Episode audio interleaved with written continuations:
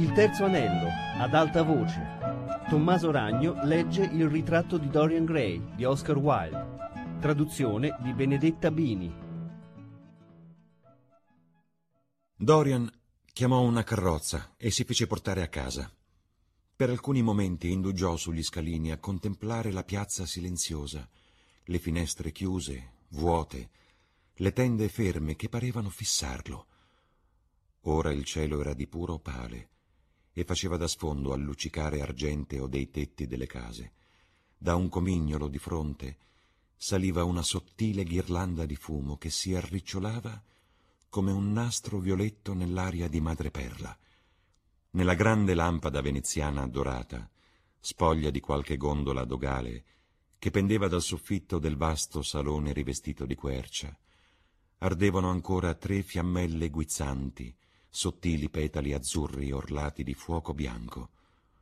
Dorian li spense e, gettato cappello e soprabito sul tavolo, attraversò la biblioteca dirigendosi verso la porta della camera da letto. Nel girare la maniglia della porta, il suo sguardo cadde sul ritratto dipinto da Basil Hallward. Trasalì. Poi entrò nella stanza con un'espressione turbata. Dopo essersi sbottonato la giacca, parve esitare e infine tornò sui suoi passi. Si avvicinò al quadro e si mise ad esaminarlo. Nella luce fioca, imprigionata dalle tende di seta color crema, il volto gli parve leggermente mutato. L'espressione era diversa, quasi che sulle labbra vi fosse un tocco di crudeltà. Certo, era strano.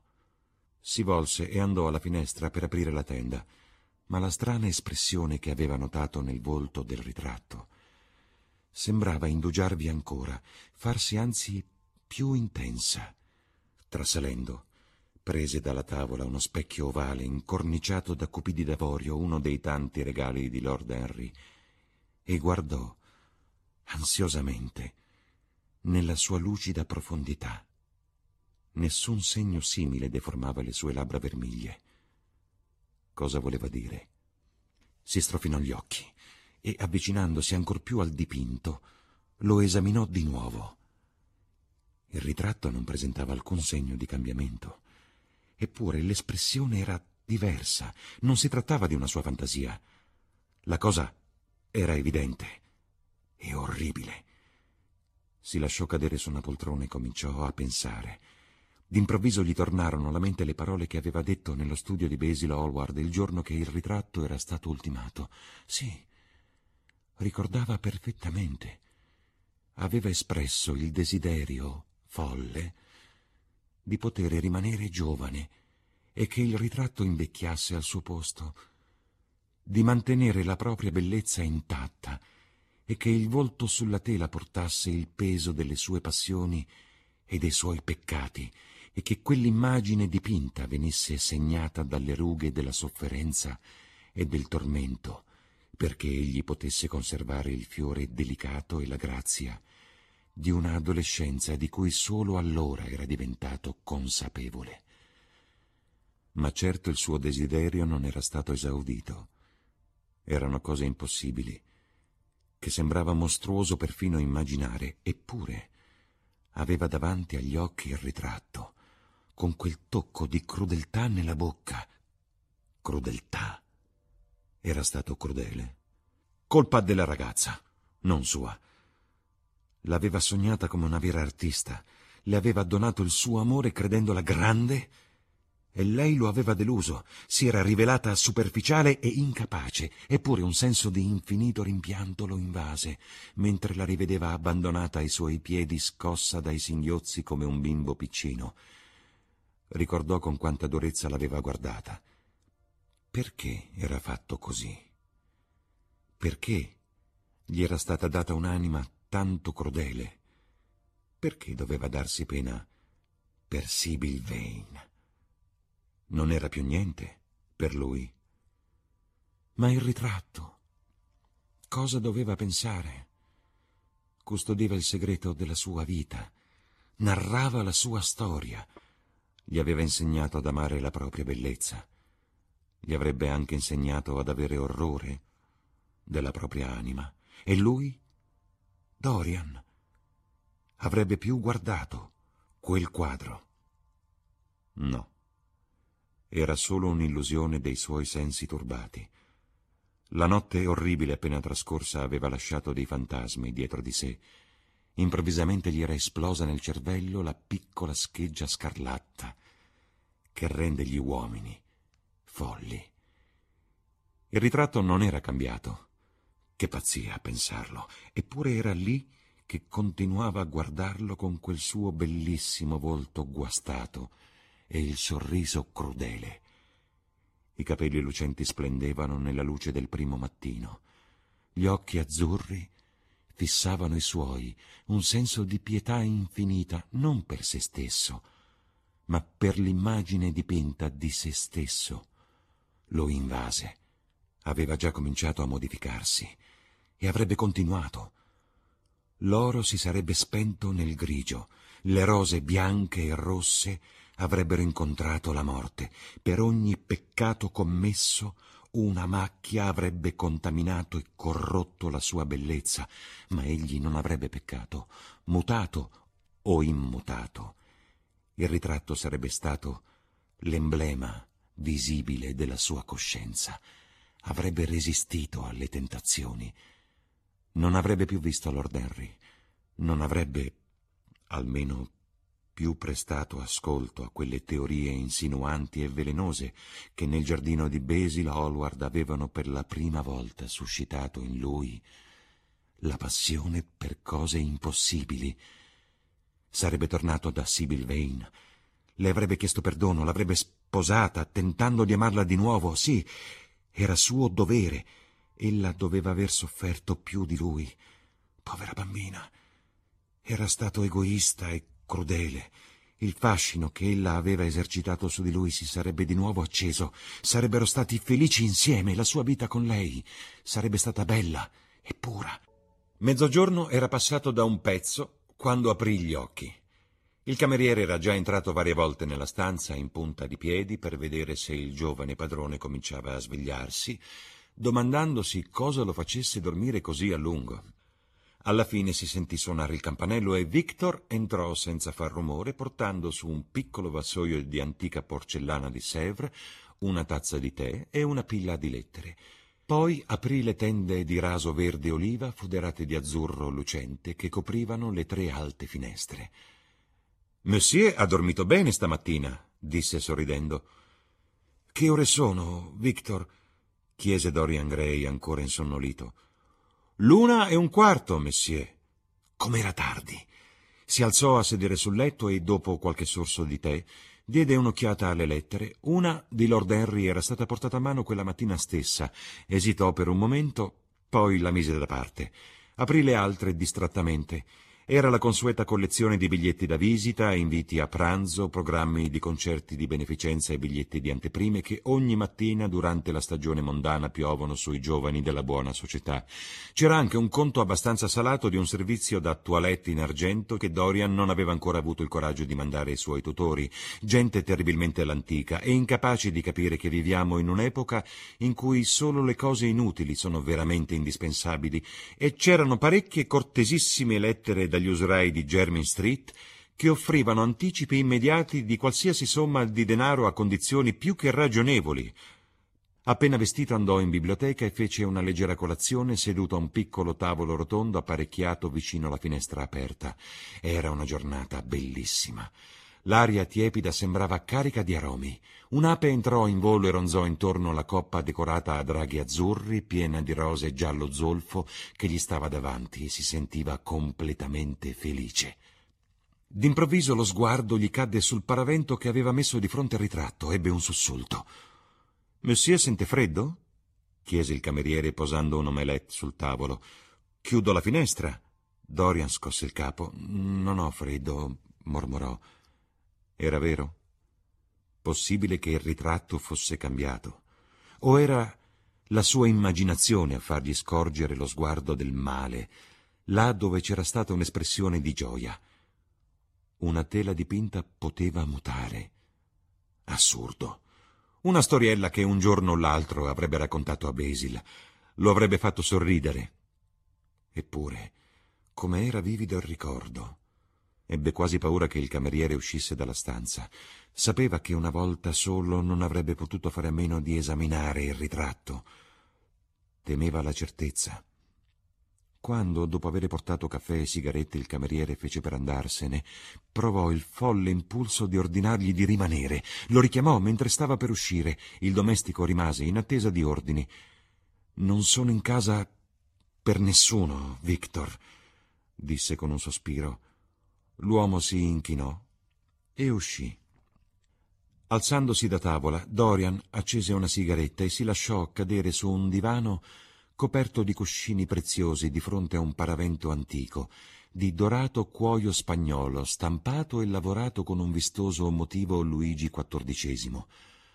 Lo osservò con curiosità, domandandosi se mai prima avesse nascosto i segreti della vita di un uomo. Doveva proprio spostarlo? A pensarci bene. Perché non lasciarlo dov'era? A cosa serviva a sapere? Se la cosa era vera, era terribile. Se non era vera, perché darsi pena? Ma cosa sarebbe accaduto se, per fatalità, o caso ancor più nefasto, occhi diversi dai suoi avessero visto quell'orribile mutamento e se Basil Hallward avesse chiesto di vedere il ritratto? Prima o poi doveva accadere. No. Bisognava verificare, e subito. Qualsiasi cosa era meglio di quella tremenda condizione di dubbio. Si alzò e chiuse a chiave tutte e due le porte. Poi scostò il paravento e si trovò faccia a faccia con se stesso. Era perfettamente vero il ritratto aveva mutato espressione. In seguito ricordò spesso, e sempre con non poca meraviglia, di essersi dapprima trovato a contemplare il ritratto con un interesse quasi scientifico. Esisteva forse qualche sottile affinità fra le particelle chimiche che diventano forma e colore sulla tela e l'anima dentro di lui, Possibile che riuscissero a dare corpo a ciò che l'anima pensava, che rendessero vero ciò che essa sognava, o vi era qualche altra, più terribile ragione? Rabbrividì. Si sentì invadere dalla paura e tornò a sdraiarsi sul divano, a contemplare il ritratto con un senso di orrore pieno di disgusto. In una cosa comunque quel dipinto gli era stato utile. Lo aveva reso consapevole di quanto ingiusto e crudele fosse stato con Sibyl Vane. Non era troppo tardi per fare ammenda, poteva ancora farla diventare sua moglie. L'amore astratto ed egoista avrebbe ceduto a un'influenza più nobile, trasformandosi in una passione più degna, e il ritratto di Basil Hallward sarebbe stato una guida per tutta la vita, simile a ciò che la santità è per alcuni, la coscienza per altri e il timore di Dio per tutti. Suonarono le tre e poi le quattro e la mezza fece udire il suo doppio rintocco, ma Dorian Gray non si muoveva, non sapeva cosa fare o cosa pensare. Alla fine andò al tavolo e scrisse una lettera appassionata alla fanciulla che aveva amato, implorandone il perdono e accusando la propria pazzia. Pagine e pagine si coprirono di deliranti espressioni di dolore e di ancor più folli parole di disperazione. Esiste una voluttà particolare nell'autocritica. È come se nell'accusare noi stessi nessun altro avesse il diritto di farlo. È la confessione e non il prete a darci l'assoluzione. Quando Dorian ebbe finita la lettera, gli parve di essere già stato perdonato. D'improvviso sentì bussare e gli giunse la voce di Lord Henry dall'altra parte della porta. Mio caro, devo parlarti. Fammi entrare subito, non sopporto che tu ti chiuda dentro a questo modo. Dapprima non rispose e rimase immobile. I colpi alla porta continuavano, sempre più forti. Sì, era meglio far entrare Lord Henry e spiegargli che intendeva condurre una nuova vita, litigare con lui se necessario, separarsi, se inevitabile. Si alzò di scatto, spinse in gran fretta il paravento contro il ritratto e aprì la porta. Sono desolato per tutta questa storia, Dorian, disse Lord Henry entrando, ma non devi darci troppo peso. Vuoi dire Sibyl Vane? chiese Dorian Gray.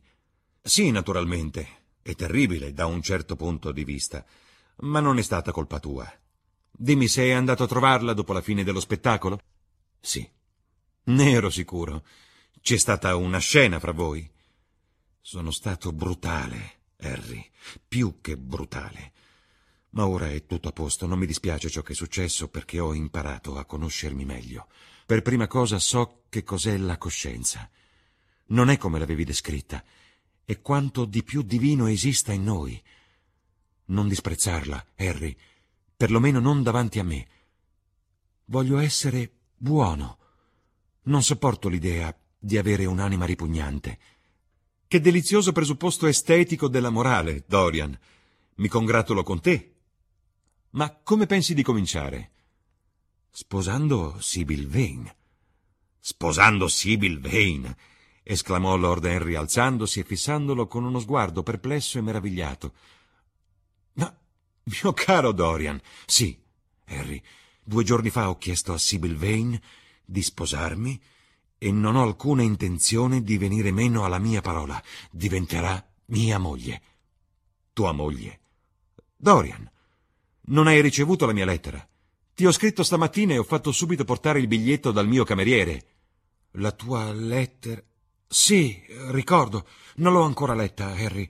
Allora non sai nulla. Cosa vuoi dire? domandò Dorian Gray.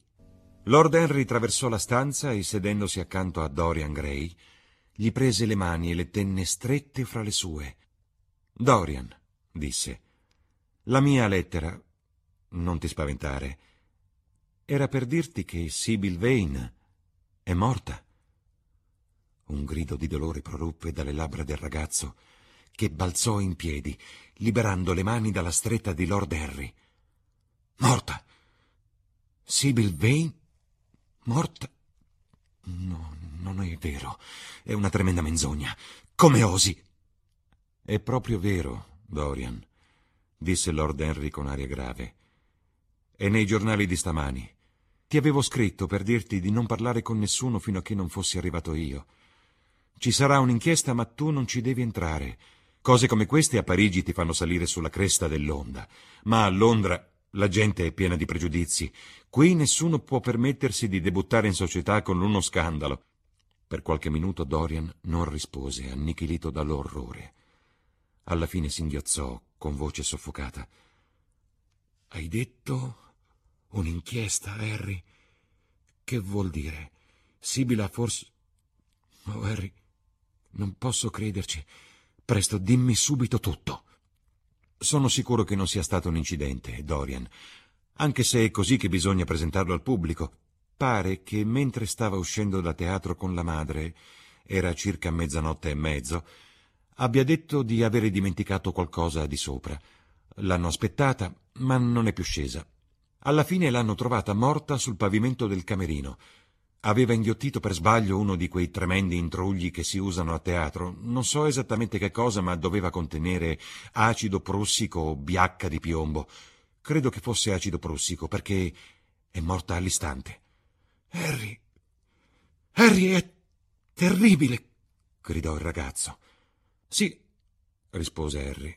Il tutto è molto tragico, ma tu non devi entrarci. Leggo sullo standard che aveva diciassette anni. L'avrei detta perfino più giovane. Sembrava una bambina e sapeva così poco del teatro. Dorian, non devi farti turbare da questa storia. Vieni a cena con me. Poi andremo all'opera. Stasera c'è la Patti. Non mancherà nessuno. Puoi venire nel palco di mia sorella. Troverai anche qualche bella signora. Così ho ucciso Sibyl Vane, disse Dorian Gray quasi fra sé. L'ho uccisa proprio io. È come se le avessi tagliato quella esile gola con un pugnale. Oh, Harry, come l'ho amata un tempo. Ormai è come se fossero passati anni interi. Per me era tutto. Non sai quanto io sia in pericolo e non ho niente a cui appoggiarmi.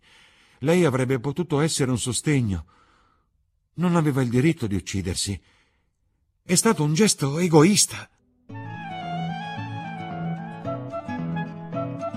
Tommaso Ragno ha letto Il ritratto di Dorian Gray di Oscar Wilde, a cura di Anna Antonelli e Fabiana Carobolante. Il terzo anello chiocciolarai.it